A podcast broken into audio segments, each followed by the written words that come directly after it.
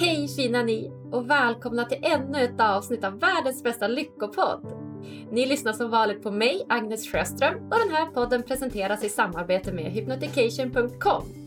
Jag hoppas allt är bra med er i coronatider och jag hoppas att den här podden ska kunna bidra till att ni ska känna er lite mindre ensamma där ute. Idag pratar vi med personlighetsexperten Linus Jonkman. Han är framgångsrik organisationsutvecklare, har skrivit över tiotalet böcker och har föreläst framgångsrikt för bland annat IKEA, Volvo och Saab om just hur man utvecklar organisationskulturer. Idag utvecklar vi hans bok Introvert, den tysta revolutionen, och går in på fördelar och nackdelar med att vara just introvert kontra extrovert. Vi pratar om att samhället felaktigt främjar extroversion mer än introversion idag och vad man kan göra åt det. Och Linus slår hål på många av mina fördomar att extroverta är mer lyckliga. Är du själv väldigt introvert så är det här verkligen ett avsnitt för dig. Varsågoda!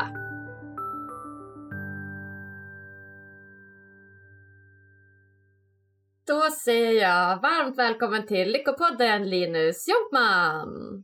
Tack så hemskt mycket, fantastiskt kul att vara här. Ja men vad härligt att du ville komma och gästa oss, det känns ju jätteroligt. Ja, jag tyckte det lät som ett angeläget sammanhang. Jag, tycker, jag gillar inriktningen på podden också. Ja, men vad härligt. Ja, men lycka. Det kan ju inte gå fel att prata om, om lyckliga människor. Nej, verkligen inte. Och det är ett ämne som har så många dimensioner och komponenter och variabler. Och det ändras över en livstid och man jagar saker man tror är lycka. Och sen så kommer man på att det inte var lycka. Så att jag gillar ämnet för det är så fantastiskt flerbottnat. Ja men verkligen, och det går ju att liksom titta på från så många olika perspektiv och det blir aldrig tråkigt. Nej. Vad härligt! Du Linus, fredag idag, har du någon fredagsfeeling? Ja, men det har jag. jag, jag jättebra fredag, jag har, en sån här, jag har barnvecka denna veckan så jag ska eh, hämta barnen i skolan och så blir det väl hela grejen med popcorn och filmkväll och allt det där myset. Så det ser jag fram emot. Ja vad härligt! Har du någon favoritfilm? Oh, många. Du, den frågan vill, den vill du inte öppna upp ens. Eh. Då pratar vi hela podden om eh, filmer istället. Ja, alltså jag gillar ju såna existentiella grejer med lite så här twist och slut. Så en av eh, de jag såg allra senast och som jag gillar väldigt mycket det var eh, Inception. Mm, mm. Den har ju för sig några år på nacken, men jag, jag, jag gillar den verkligen.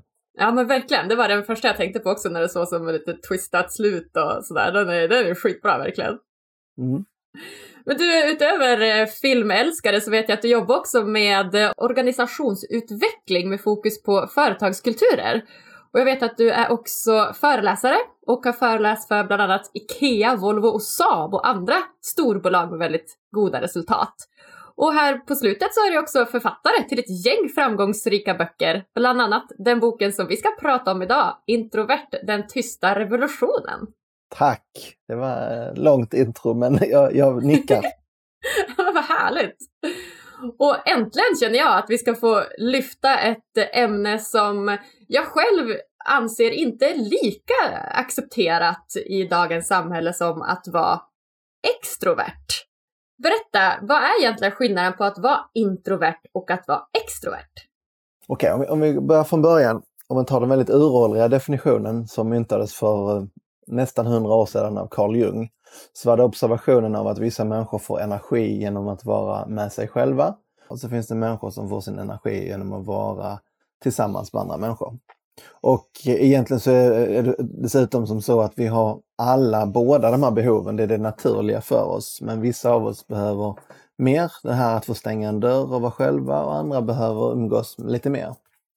Och sen sedan dess så har ju bilden klarnat av vad det är, för det var egentligen bara en rätt filosofisk betraktelse. Så idag vet vi mer rent liksom neurologiskt vad som händer i hjärnan och hur detta egentligen beror på olika signalsubstanser, hormoner som berättar för oss när vi tycker det blir för mycket människor i ett rum, men som berättar när det händer alldeles för lite.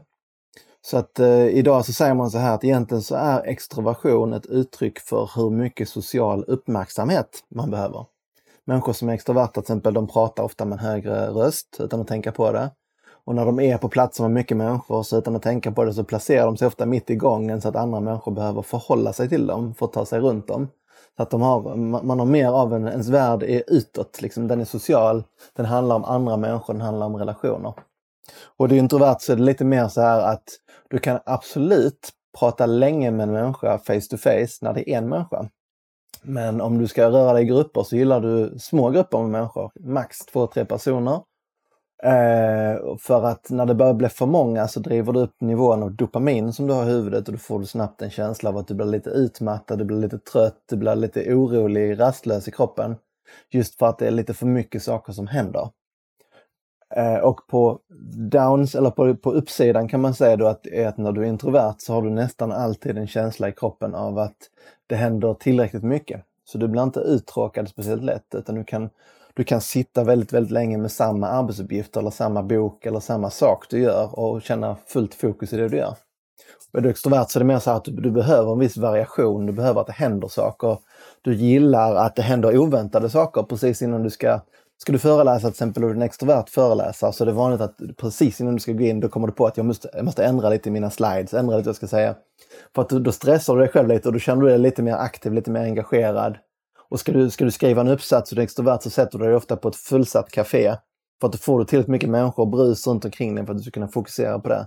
Så de här då, det kallar man då idag för modern av personlighetsdrag. För man säger att just extroversion, introversion är det starkaste personlighetsdraget som människor har. Det som har störst effekt på hur vi tar oss an livet. Eh, och det, på, på många olika sätt, i många olika situationer så kan man se hur det spelar ut på olika sätt. Att vi agerar och rör oss på, på olika sätt beroende på vad vi har då egentligen för, för medfödda hormoniella trösklar. Ja, vad spännande! Nu när du lägger fram det så där så låter det liksom att det kan vara både positivt och negativt att vara extrovert och introvert. Det har ju verkligen sina för- och nackdelar.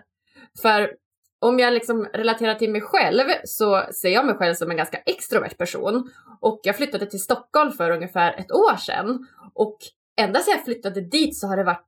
Jag har bara fått höra att så här, ah, men det är positivt att vara utåtriktad och flexibel och nätverka och att man ska ha en viss social kompetens och att man ska kunna föra sig i sociala sammanhang och att det nästan har blivit viktigare vid till exempel anställningar att man har en person som är socialt kompetent än själva yrkeskompetensen man behöver. Så jag tycker som ändå att jag har haft så här fördelar på min sida, men någonstans har jag också känt att så här, men de introverta då? De måste ju på något sätt ha, få samma sociala acceptans som de extroverta. Hur ser du på det? Jo, men jag tycker, du säger några saker här som för mig egentligen är olika, helt olika grejer. Men som man ofta lägger i samma skål när man beskriver någonting. För att, som du säger så här, att, att det pratas mycket om social kompetens. Att kunna föra sig i sociala sammanhang. Det är en sak. Att vara social är någonting annat. Därför att Att ha social kompetens, det innebär att jag kan gå in i ett rum med människor som jag kanske inte känner och så, så hatar de inte mig när jag går därifrån. Då har jag lyckats ha social kompetens. Eh, och det, det har ingenting att göra egentligen med vad det är för personlighetsdrag. För många introverta är jättebra på social kompetens. De vet precis hur man hälsar artigt på folk, vad man säger och vilka ämnen man undviker att prata om och så här. För att det handlar någonstans om att ta in och lyssna och så. För är du väldigt social däremot, vilket är något annat, då innebär det att du har ett väldigt stort behov av människor. Att om du inte har mycket människor runt omkring dig så känner du att du blir understimulerad. Det finns människor som har ett jättestort socialt behov men utan att ha en social kompetens. Så de älskar att gå in i ett rum med människor och där alla människor senare kommer hata dem när de går ifrån rummet. För att de, de har kanske bara pratat om sig själva, de har bara pratat om sina egna intressen. Vad folk än har sagt till dem så har de bara liksom lett in på sin egna historia hela tiden. Men så här, just det. Nu beskriver jag i och för sig narcissism, vilket är något annat. Jag vill göra det tydligt att just social kompetens handlar inte om att vara den pratigaste i rummet, utan det handlar just om att få det att hitta, liksom känna av vad andra människor tycker och känner och gör. Och, och det jag brukar gilla att prata om också då är att, att precis som att det finns social kompetens som man lär sig, det är en färdighet man lär sig, ifall man verkligen intresserar sig på vad man har för effekt på människor så lär man sig med tiden social kompetens. Men det finns också solitär kompetens. Och den är mer som så här att okej, okay, men vad händer då om du har suttit i ett rum, ett bubblande rum med massor av människor och ni har gjort ett grupparbete. Och så kommer du till den punkten där alla ska gå på varsitt håll, sätta sig själva på egen kammare och göra bidraget till det här grupparbetet.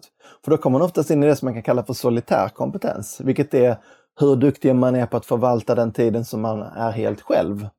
Och det är också en färdighet. Och det är också en färdighet som en del människor saknar. De kan vara jätteduktiga i gruppsituationer. På att facilitera och fråga och driva diskussioner. Men så fort de ska gå in i ett rum och stänga dörren och vara själva så kan de inte riktigt använda den tiden till någonting. Utan plötsligt sitter de bara och surfar planlöst på YouTube och hittar inte liksom disciplinen eller sättet att jobba på.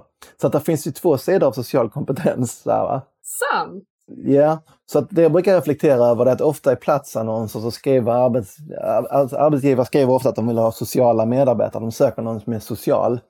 Men jag tror att de egentligen menar att de vill ha någon med social kompetens. Mm. För att vara social ska man inte riktigt värdera eller inte. Det är bara en del av hur vi är som människor. Vissa är väl sociala, vissa är det inte. Ja, men verkligen. Och det gäller kanske då att skilja på, som säger, social kompetens och att vara social. Ja, och i alla fall vara var tydlig för sig själv vad det är man menar. Ja, men precis. Så att man också pratar med de personerna som man vill nå. Ja, precis. Det finns ju en, en finsk professor som heter Lisa Kärvinen, jag kommer inte ihåg på efternamnet, men som har forskat på det där med hur vi beter oss i en arbetsgrupp. Hon har ju till och med då, det kan jag inte förvåna för att hon är finska, men hon har ju då sagt så här att ibland kan det vara ett problem om du har väldigt sociala medarbetare på en arbetsplats, för då går de runt så här och kallpratar med folk, större folk som försöker göra liksom djupt, komplext, problemlösande arbete. Så att det finns ju en balans i det där, och det är det jag tror är viktigt, för precis som du säger så är det lite av en rätt kraftig slagsida idag på arbetsmarknaden att man tror att för alla roller så är en social person rätt person. Och, och, det, och det är det inte, därför att jag ska säga ett annat problem som kan vara problemet för den sociala personen, det är att om du är väldigt social, det vill säga om du är väldigt extrovert, för de är synonymer de orden, så innebär det också att du behöver omväxling för att må bra. Så att om jag har ett jobb där jag behöver någon som ska jobba med dataadministration och sitta framför en skärm åtta till fem och jag medvetet söker en social person till den rollen, då kommer det vara en person som antagligen kommer skriva rätt mycket på sig och tycka det är rätt tråkigt. Därför att, att just det där med att vara mycket extrovert innebär att du behöver mer omväxling. Så, så jag tror man ska, man ska tänka på det man använder, så att man inte liksom använder det planlöst utan att sätta det i rätt sammanhang med vad det faktiskt innebär. Ja, men verkligen, verkligen. Men hur tror du att det har blivit så att, att det har gått mot en kultur där, där det är mer okej att vara extrovert? Jag tror att det är någonting i mänsklig kultur som gör att vi gillar att ta någonting, ett fenomen, och sen så sätter vi det på en pedestal och så driver vi det långt framåt som ett ideal. Och så kommer vi till en punkt där vi säger att nej fan, nu räcker det.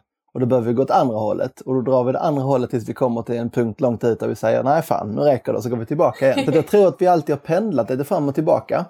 För tittar man hundra år bakåt tiden, hundrafemtio år bakåt tiden, vet, så, så kan man se hur det genomsyrar en anda i form av de ordspråken man använde på den tiden. Där man sa så att tala i silver och tiga i guld. Och man sa att själv är bäste dräng, ensam är stark. Så du vet, det var många saker vi sa förr som pekade på att idealet på den tiden var någonting annat. Och det räcker du ser gamla filmer, såna här Greta Garbo, Humphrey Bogart-filmer, så ser du också att huvudrollspersonerna är inte de, de, de porträtteras inte som att de pratar med folk hela tiden, utan de är ganska fåordiga. Men när de säger någonting så är det mycket så här tyngd i det de säger. Det är liksom en, en annan form av pondus är de som säger få ord men som verkligen liksom är starka i sitt uttryck. Så, att, så någonstans, när man kollar på historia så, så brukar man säga att någonstans på femtiotalet, mitten av femtiotalet, så kom det en ändring som man tror hänger ihop mycket med det politiska klimatet. Där folk som tog mycket plats och som pratade väldigt tydligt och var väldigt uttrycksfulla i sammanhang började forma världen till där vi är idag. Och så drev vi det till sin spets, och man kan ju följa det här också. Jag gillar att följa det genom film och tv-serier och så bara hela tiden ställa mig frågan så här, okej, okay, hur var hjälten på nittiotalet? Hur var hjälten på tvåtusentalet? För då kan man se den här gradvis förflyttningen. Så vad jag, vad jag tycker jag har sett nu, det är att vi har passerat den delen där man satt extrovert allra högst upp och man nästan gjorde så att introversion var som en sinnessjukdom. Och nu har det börjat pendla tillbaka igen, för när man kollar på de som är populära huvudrollsinnehavarna i alla de här serierna som kommer nu, så är det väldigt mycket mer av att huvudrollspersonen är någon som ibland har en diagnos. Alltså så här, det börjar dyka upp folk som har hjältar som har Aspergers och A D D och en massa sådana grejer till att börja med. Så att vi har liksom gått bort ifrån att allt ska vara den mest sociala personen som styr. Utan idag så gillar vi ofta lite, lite knepiga personer, vet, så här som Saga Norén och de här. För, för att de är så annorlunda från normen, så därför blir de intressanta av oss. Också börjat se liksom i, i företagsvärlden att det börjar dyka upp folk som absolut inte är speciellt sociala, men som har ett väldigt starkt ideal, som har haft en bra idé, som kommer in och helt plötsligt lyckas driva upp en, en enorm verksamhet liksom bara från det. Så att, så att vi, vi är nu mitt inne i en förändring, en, en transformation. Där det för, för bara för, för tio år sedan när min bok kom ut, eller det är knappt tio år sedan, så var det en, en väldig skillnad. Då var det ju så att om man skrev i sitt C V att man var introvert, så trodde folk att man har kommit ut från ett mentalsjukhus. Nu börjar folk få se, se andra sidor. För det är precis som du säger. Skulle det vara någonting, någonting bra att vara introvert i ett möte? Jag tror vad du oftast märker av en introvert person i ett sammanhang där ni diskuterar i grupp. Det är att det är någon som kanske inte säger så mycket.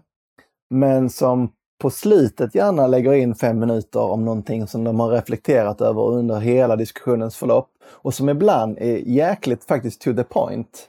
Det är typiskt för många av de introverta människorna jag har jobbat med. Att de säger inte så mycket, så plötsligt säger de någonting och så är det så jävla klokt. Jag, jag är ju själv introvert, men i många diskussionssammanhang så har jag varit tvungen att ta en ganska extrovert roll för att jag har haft extroverta yrkesroller. Så det är också, det är också en av sakerna som man ofta förväxlar. Det vill säga, du kan ju aldrig se på någon om de är introverta eller extroverta. Vad du ser är det beteendet som de visar upp. Så, sen personligheten berättar ju hur det känns att komma in i ett rum. Så kommer jag in i ett rum med jättemånga nya främmande ansikten. Så är det en sida av mig som berättar för min hjärna att okej, här är för mycket stimulans. Det händer för många saker där i rummet. Men det finns en, ett beteende i mig, och beteendet är det enda man ser, där jag med åren har lärt mig hur man förhåller sig till det, som gör att många kanske till och med skulle missta det för att jag är bekväm och trivs och, och liksom kan föra mig bra i de sammanhangen. Så man rör ofta ihop det. Introvert person kan ofta ha en ganska extrovert yrkesroll. Ja, men spännande. Eh, vad är fördelarna med att vara introvert kontra extrovert? Om vi börjar med extroversion så finns det många fördelar. I generellt sett så är extroverta lyckligare i livet. Det är en fråga som man kan veckla ut och göra mycket mer av, kanske vi gör sen. Men det är en av de mest robusta liksom, vetenskapliga sidorna man har märkt, att extroverta är lyckligare. De har många fler av de här situationer som de dras till, där det är mycket dopamin och det är kul och det är champagnekorkar och man hoppar fallskärm, det är ett typen av sammanhang. Man är mer, generellt sett mer tålig för stress också. Finns det någonting i extraversion som gör det? Man har en, en, en social energinivå som är högre. Du kan umgås med mycket människor, ha mycket möten. Och egentligen inte känna någonting mer än bara liksom att du får mer energi av det. Vilket är en tillgång i många sammanhang. På, på den introverta sidan så är fördelarna att du, är, eh, du är, har lätt för att bli nöjd. Som sagt, utan ständig variation. Du har lätt för att rent intellektuellt kunna fokusera länge på samma uppgift. Vilket är en fördel exempelvis i problemlösningssammanhang. Man har sett att vad det gäller både akademiskt, tekniskt och kreativt arbete så är introverta överrepresenterade. Och i många situationer som kräver lite mer social distansering, ungefär som det som är nu, så är introverta lyckligare därför att vi får mindre problem med det. Man, man har till exempel studerat hur isoleringscell påverkar folk i fängelser. Och då kommer man kommit fram till att en del, en del introverta tycker till och med att det är lite skönt. Så att kontexten säger väldigt mycket liksom var man trivs bäst. Just det. Och som jag sa, vi är alla båda egentligen, men man har en tyngd åt mer åt ena eller andra hållet. Liksom. Så en av de konstigaste följderna som man har kommit fram till är att majoriteten av de som föreläser i ett land som U S A till exempel är introverta. Så att någonting gör ju liksom att man, man tänker så här att jaha, men vänta, du undviker mig i folksamlingar och så, men trots det så är det många introverta människor som väljer att föreläsa eller bli lärare eller ta den typen av roller som man kan tycka är väldigt sociala. Okej. Ja. Varför tror du att det är så? Jag tror därför att det passar folk bra. Om du är introvert så är det inte som så att du går upp på en scen för att jag vill ha uppmärksamhet. Jag som person vill ha uppmärksamhet. Det är inte det som driver upp en person på en scen. Utan också så är det för att man har ett ämne som man känner väldigt starkt om. Introvert föreläsare ofta har läst väldigt mycket om ämnet, förberett materialet jättelänge och väldigt, väldigt minutiöst. Och vet man att man ska prata i sextio minuter, då pratar man i sextio minuter och inte åttiofem minuter till exempel. Så här. Om du är väldigt extrovert så är du så bekväm med att tala. Du, du älskar att stå på scen. Du älskar att få social uppmärksamhet när du står på scenen. Men problemet är att du gör det ibland av fel anledning. Därför att det är lite, så här, ja, lite känsligt, men jag ska vara obekväm och säga så här. Många extroverta talare, de är där därför att de älskar sig själv. Och det är det som är det stora problemet. För att publiken vill ju ha någon som älskar ämnet. Så i det fallet så tror jag att därför blir många introverta talare också framgångsrika. För att de, är så, de förbereder sig så minutiöst. Och de, det, är inte, det är inte lätt för oss att prata på scen. Så därför så är, har vi liksom verkligen repeterat. Och vi har kollat alla våra källor. Så att någon kan trycka på paus precis vad som helst i föreläsningen. Och säga, du, var fan har du fått den faktan ifrån? Och då kan man säga, jo det är en studie från nittonhundratrettioåtta. Du vet, så, och så bara räknar man upp det. Och det är så viktigt.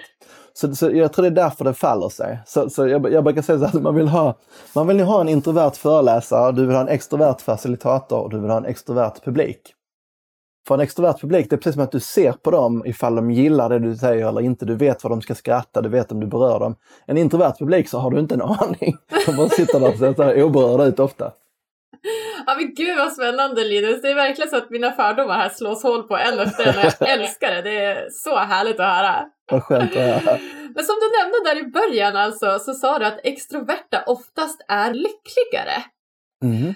Skulle du säga då att det är då en viss personlighetstyp som är lyckligare än en annan? Ja, man brukar säga så här att, att lycka ser ut som en hög extroversion och en låg neuroticism, brukar man säga. Man säger ju då att det finns fem personlighetsdrag, fem spektrum av personligheter. Det kallas för vanligtvis för Big Five. Och räknas idag som, en, som den ledande modellen inom psykologin.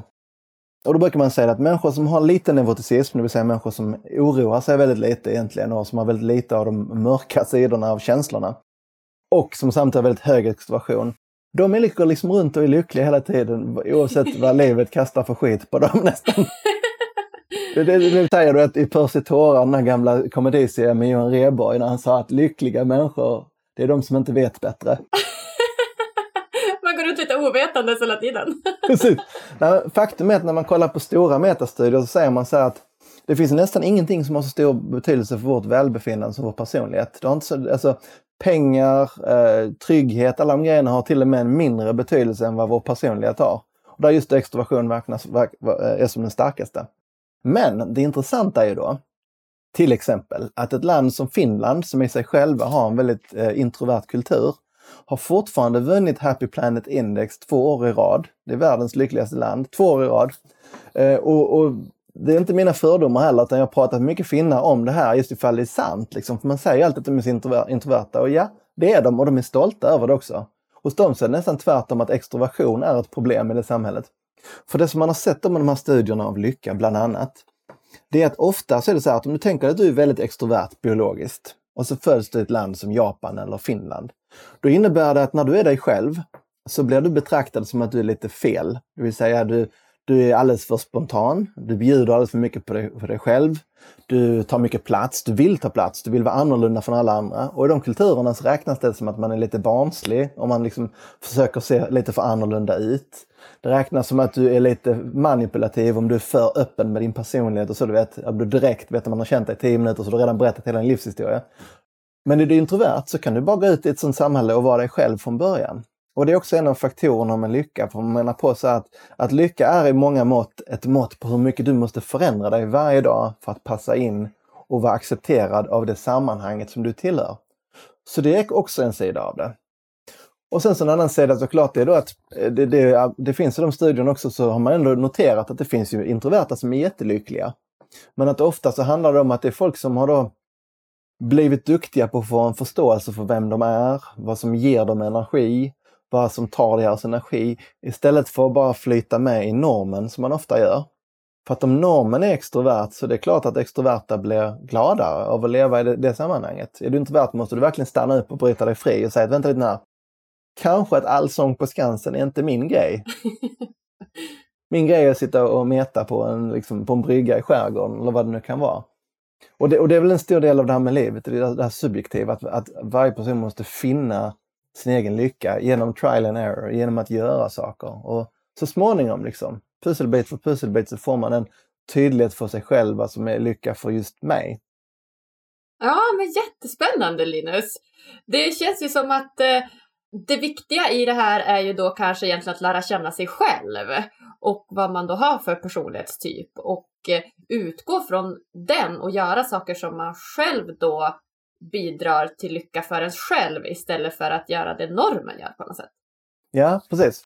En intressant grej är att fråga sig själv så här frågan, okej, okay, vad, vad har varit de lyckligaste ögonblicken i mitt liv? Och så titta på det så här, vad var det lyckligaste jag var med när jag var barn, när jag var tonåring, när jag var tjugo-årsåldern, när jag var trettio-årsåldern. Och så bara rita upp det på ett papper, för då får man en ganska stor tydlighet egentligen vad man är för typ av person.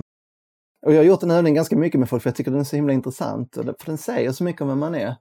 Jag vet, jag pratade med en, en kompis jag som är väldigt extrovert. Och då var det direkt så här att ja, men det var ju när jag vann den här guldmedaljen i S M. Just det. Fullt med människor. Eller, det var första gången jag hoppade fallskärm. Jag var jätterädd. Du vet, jag kom ner och jag bara var helt så här hög på hormoner. Eller sprang ett maraton med jättemånga människor. Och så, de som är som mig, de säger ofta sådana saker som att ja, men vänta, en av de bästa dagarna, det var väl den här gången när första vårsolen kom och jag satt på den här bryggan och jag hade med mig kaffe och satt själv och kollade på havet. Det är ofta situationer som är ganska enkla i sin natur, men som har en annan typ av lyckorus. Och där finns ju fascinerande studier nu just om de här, de här lyckosubstanserna. För länge har man tänkt att dopamin är lycka, liksom att det är den enda vi har som ger oss lycka. Men den förklarar inte den typen av lycka som du får om du promenerar tre timmar i en skog och går hem igen sen. Så, så har man en, en speciell känsla i kroppen ofta som man inte får någon annanstans. Mm. Och, och den kan inte förklaras med dopamin, utan man börjar prata om att det finns något som heter acetylkolin som också är en signalsubstans. Men som för introverta är mycket, det, det är mycket bättre flavor för oss vad det gäller att hitta lycka. Så att när man beskriver lycka så beskriver man någonting som introversion ofta inte är, men det är inte det som vi dras till heller i oss själva. Så att där, där finns många filosofiska väldigt intressanta perspektiv på vad i helsike är lycka för någon. Ja men verkligen! Ja, det är, alltså, lycka det går att prata om, som vi sa, från så många olika vinklar. Och jag tänker att som du säger så introverta och extroverta har ju lika stor rätt att vara lyckliga som den andra. Men om vi, om vi utgår från dig, hur ser lycka ut för dig som introvert? Jag har ju, jag har ju pusslat mycket med det de sista fem åren. Mycket på grund av att jag är en av de här som har, jag har tre barn varannan vecka. Och det innebär ju som regel att man har en vecka som är väldigt intensiv. Man både jobbar och har hand om tre barn och ganska lite tid för den här återhämtningen. Och sen så veckan efter så är det liksom, då, då kan man göra precis som man vill med den veckan. Så att man försöker, jag försöker hitta någonting i det, men jag har kommit på ett par saker. Dels där jag nämnde med acetylkolin är ett ämne som är väldigt nära förbundet med fingrarna, med finmotoriken i fingrarna. Så när man gör saker som man bara använder händerna till detaljerat så utlöser man mycket av det. Och, och där har jag märkt att därför får jag en enorm eh, energiboost av att sitta och teckna till exempel, som jag gjort hela morgonen här nu. Ja, vad fint! Detaljarbete och så, bara ger mig den här känslan av, att, eh, av, av lugn i kroppen. Och att röra sig i naturen, att bara ta en promenad, en halvtimme räcker liksom, ger en enorm känsla. För att som introvert så har du ofta den här känslan av att det är, lite, att det är massa tankar som studsar runt i din bubbla i huvudet och, och som du måste sortera och tänka igenom och bli färdig med. Och när de har lagt sig så kan du vara social igen liksom länge. Men, men det är just den här känslan, att du måste nå den här känslan av, av, av lugn med din inre värld. Så för mig har det varit väldigt betydelsefullt, och även träning. Jag har alltså tränat de sista trettio åren i mitt liv, för jag, jag har kommit på att eh, det är någonting i det som ventilerar allting och som gör att jag sen med resten av tiden kan, kan vara social. För det där är min introverta tid på något vis, där hämtar jag all den här kraften. Så när du frågar mig om de här lyckliga ögonblicken så är det ofta just också de här små sakerna. Jag, jag kan känna en enorm känsla av lycka och tacksamhet när min yngsta son sitter i mitt knä till exempel, och så plötsligt så bara känner man att hans huvud liksom faller så att han somnat i knät på henne. Och bara vetskapen, liksom, den, den känslan av att man har ett band ihop, att han är trygg, att det finns en kärlek, liksom, alla de grejerna eh, ger mig jättemycket. Medan de här stora sammanhangen som man vinner en medalj eller får komma upp på en scen och få uppmärksamhet, eh, jag, kan, jag kan känna en intellektuell tacksamhet för att jag får möjligheten. Men de ger inte en känsla av lycka. Det är inte lycka för mig, nämligen, när jag har kommit fram till. Och intellektuella samtal. Vet du, just att få chansen att sitta med en person och inte prata om Melodifestivalen, utan liksom komma ner på djupet och prata så här länge. Det kan jag också få jättemycket energi av. Man får nya tankar, nya idéer, nya reflektioner genom det mötet. Men ofta så blir det bara bra när man är en till en, har jag märkt. För är man många så börjar det hända andra saker med samtalet. Men just det där. Ja, men spännande. Om jag ska relatera till mig själv så är det som att jag kanske är lite introvert jag också ändå i det här sammanhanget. Är det så? Ja. Även om jag går tillbaka till mig själv så har jag alltid fått mycket energi av att vara med andra och alltid gillat olika sociala sammanhang. Men som du säger nu så ibland så känner jag också att bara så här, nej, alltså jag vill bara vara hemma och sortera mina tankar och ja, men göra någonting bara som jag är sugen på, typ. Och då kanske det är lite mm. introverta drag ändå. Ja, alltså man, man pratar om att det finns introversion, ambiversion och extraversion. Där man ofta sorterar in människor som är någonstans i mitten. Man kallar dem för ambiverta. Och de, de brukar man säga så här, det är en lite så här fluffig definition. Men jag vet, Carl Jung brukar säga att ambiverta är de enda fria människorna. För att de får, de får energi både när de är bland folk och när de är med andra. De har den perfekta balansen mellan. Uh, och, och tillhör man en sån, då kan man absolut vara någonting länge. Du kan vara social länge, du kan vara själv länge och utan att känna att du saknar någonting i någon av situationerna. Så r- rätt många människor är ju där. Ja, det är ju bra. Det hade ju varit fint att kunna se sig som där, ambivert någonstans i mitten. Ett tips att fundera på, för jag vet i, i början så rör man ofta ihop det man gör mellan, med, med den man är som person.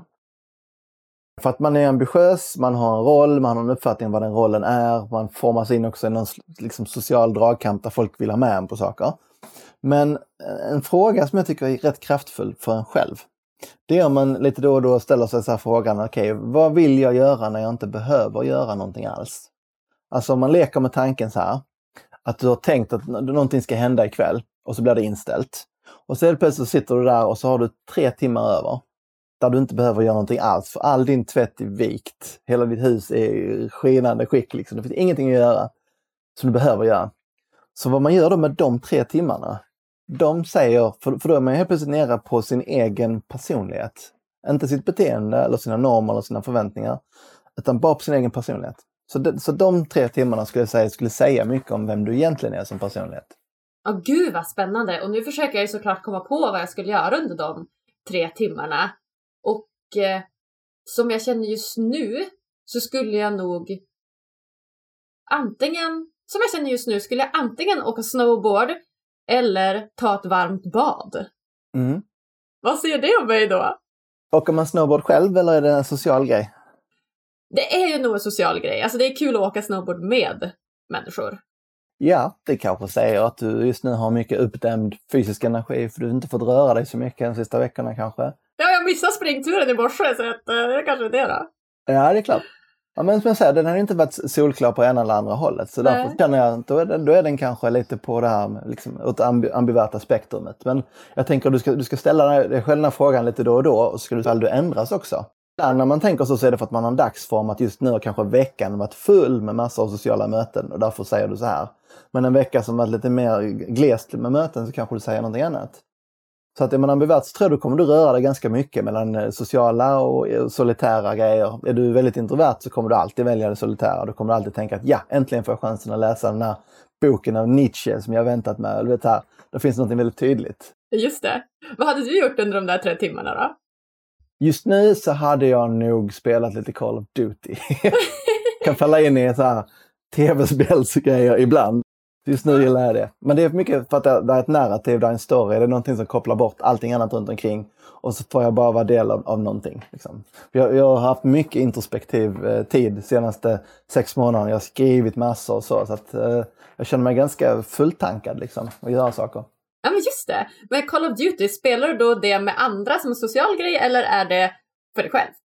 Mm, mest för mig själv. Men det är klart att det är tävlingsmoment i det också.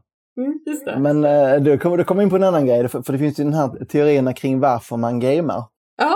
Man säger att det finns fyra roller, f- fyra anledningar till varför någon väljer att spela ett spel, vare sig det är fotboll, schack, hasardspel eller dataspel. Så det är fyra anledningar. Och man är antingen en av dessa väldigt utpräglat eller så är det spritt. Som ett sidospår då säger man så att det finns de som är socializers, de gör saker bara för att det är med andra. Det finns de som är achievers, som gör det bara för att de vill se hur duktiga de själva kan bli. Det finns de som är killers, som gör det för att de vill besegra andra. Och så finns det de som är explorers, som är bara mest nyfikna på vad händer om jag låser upp den här grejen, eller den här grejen, eller den här grejen. Och jag är en explorer, så att det har inte så stor betydelse om det är andra med eller inte. Det handlar mer om att jag vill testa saker och låsa upp saker och så. Just det, gud vad spännande. Vi skulle kunna ta ett poddavsnitt där vi bara pratar om spelande och hur det är kopplat till lycka kanske. Oh, du, jag är gärna med på det. Jag har spelat hela livet så jag är... jag vi får ta det nästa gång du, Linus. Mm. Det jag undrar då, det är är de här personlighetsdragen genetiska? Mm. Det här är ju typ den äldsta frågan inom psykologin. Man brukar säga att psykologi har ingen tyngdlag. Det finns ingen definitiv sanning som vi vet med hundra procent säkerhet är sann. Och just vad det gäller det här som har då svängt genom åren ganska länge. Typ femtio-sextiotalet så pratar man om tabula rasa kallar man det för. Att människan var som ett blankt papper när man föddes och så präglas man bara av sin miljö. Och sen så gick man till att det bara var arv. Och vad man säger idag är att vi är utfallet av arv, miljö och strategi. Men Vad det gäller just Big Five så menar man på att man har kunnat påvisa då att det finns en stor ärftlighet i de här dragen. Så därför säger man att för de flesta människor så föds vi med samma personlighet som vi sedan dör med.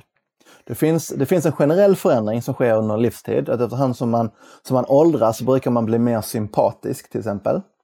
Det, det neurotiska förändras väldigt lite. Och sen så finns det en tendens också att människor som har varit väldigt extroverta hela livet har en tendens att bli lite mer introverta senare i livet. Och människor som har varit introverta hela livet har en tendens att bli lite mer extroverta senare. Ganska lite, men det beror på att man, man tror så att när man har blivit trygg i sig själv då kan man liksom experimentera med sitt eget sociala jag och, och se vad som händer om jag börjar ringa fler kompisar eller börjar göra mer saker. Eller om man är introvert, vad händer om jag börjar, eller extrovert, man börjar läsa kanske liksom på ålderns höst på ett sätt man inte har gjort innan. Så att det finns en generell förändring, men för, för då inte bli för omständig i mitt svar så skulle jag säga så att mestadels så tycker man att personligheten är hårdkodad idag. Biologiskt hårdkodad, den är nedärvd. Eh, vi vet vilka komponenter det är, så vi vet vilka biologiska substanser det är som styr dem. Men, men som jag försökt differentiera också i vår diskussion, det är det här att det finns en personlighet som är någonstans en, en kärna av vem du är. Där finns ett beteende som du lägger ovanpå det, som kan vara att man spelar charader. Och sen så finns det också vad jag kallar för just det här, det här strategiska valet, att man kanske helt enkelt bara bestämmer sig för att vara på ett visst sätt. Och då har vi människor en enorm potential att bli precis vem vi vill. Just det. Och vad spännande med de här olika lagren. Säg då att vi vill uppnå någon typ av lycka. Hur ska vi bete oss då om du tänker utifrån de här olika lagren med personlighet, beteende och hur vi agerar? Jag tror inte att, att lagren någonsin är problemet. Det är inget problem för mig som introvert att gå in i en extrovert yrkesroll. Så här, det är inget problem så länge jag själv är väldigt medveten om att jag inte är min extroverta yrkesroll. Att jag inte rör ihop vad som är mitt anpassade beteende, utan jag hela tiden vet vad jag hämtar min energi och vad jag behöver. För då kan man laborera, då kan, jag ju, då kan man helt plötsligt strukturera upp, strukturera upp sin dag så att man vet att okej, men jag har ett möte med jättemånga människor. Då ser jag till att jag inte har två sådana möten efter varandra samma dag, för då kommer jag vara slut. Men jag kan ha ett sådant möte och fortfarande tycka det är jättekul. Men jag behöver den här downtimen emellan för att åter hämta mig. Och jag tror, jag tror det är det som är lite grejen. Det finns en neurolog som heter Katrin Benziger som har tittat på utmattningssyndrom och där hon menar på att ofta så är utmattningssyndrom eh, orsakat av något som hon kallar för falsifiering av typ. Det vill säga när man under långa perioder går in i en roll som inte är en själv. Det vill säga att man kanske är introvert men hela min, min resten av min familj är extroverta.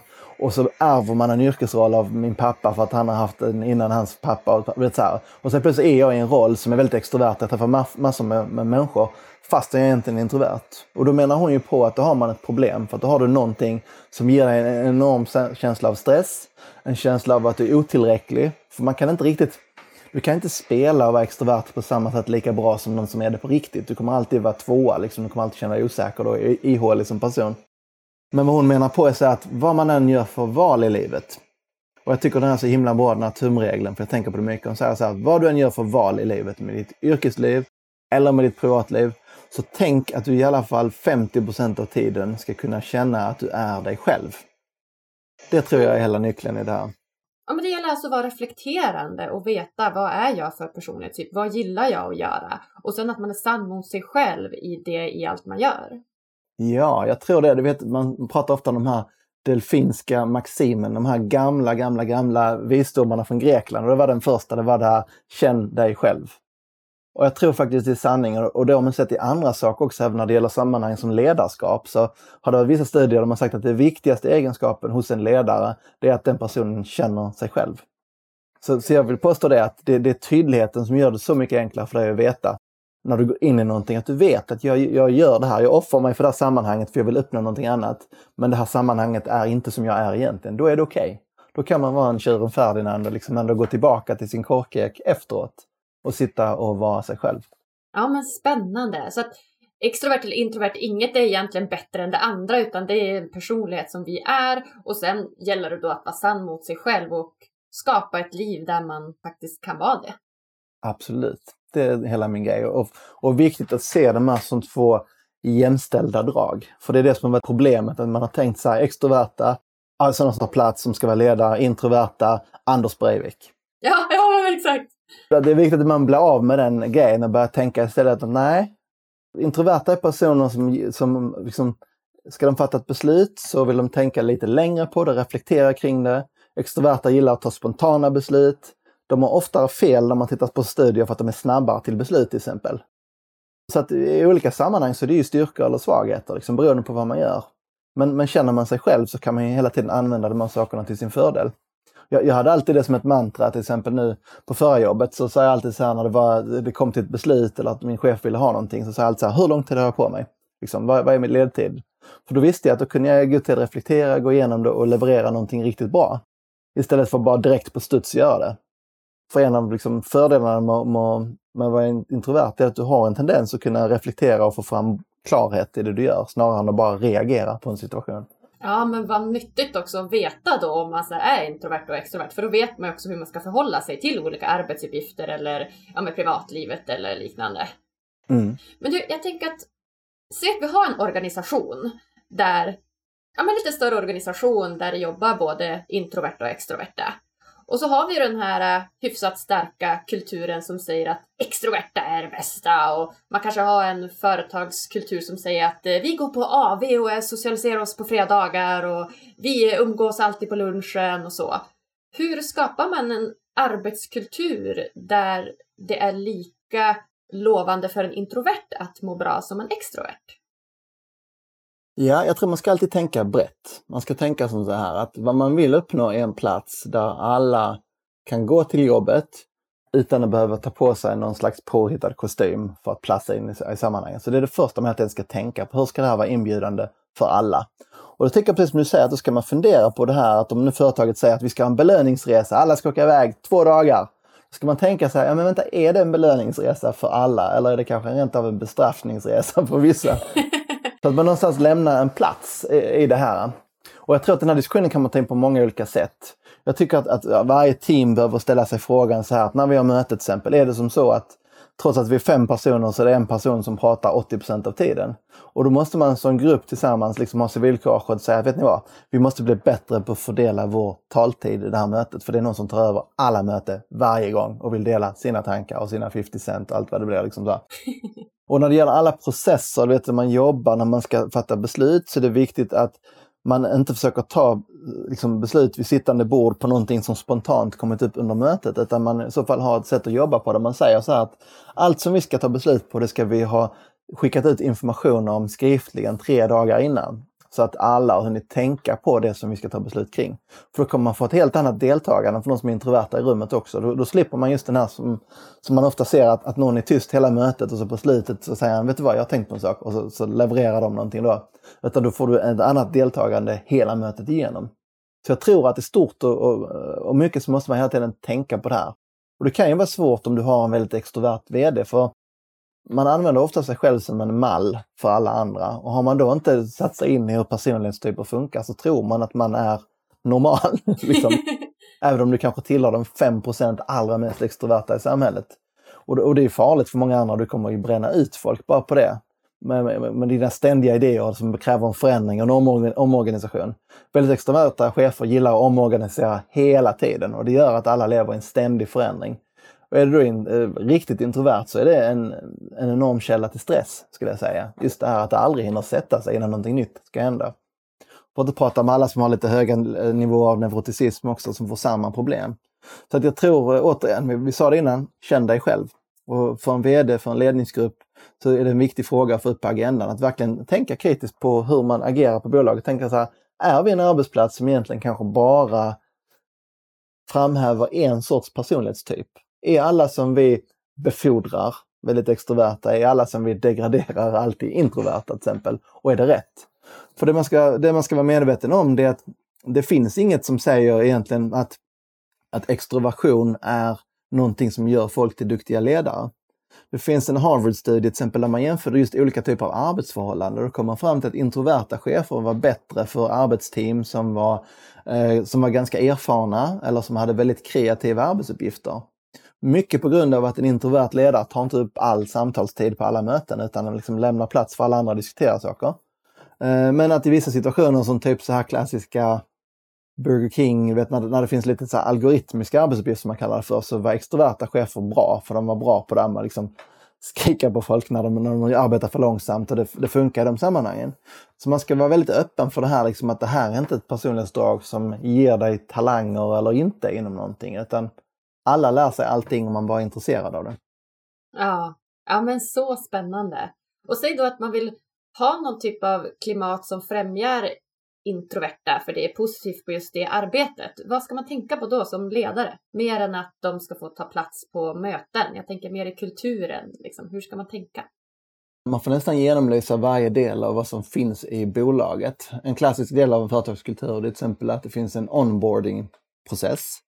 Och i många bolag kan det innebära att du får stå mitt i matsalen och bli intervjuad om dig själv framför alla dina medarbetare till exempel första dagen. Så att de ska lära känna vilka du är.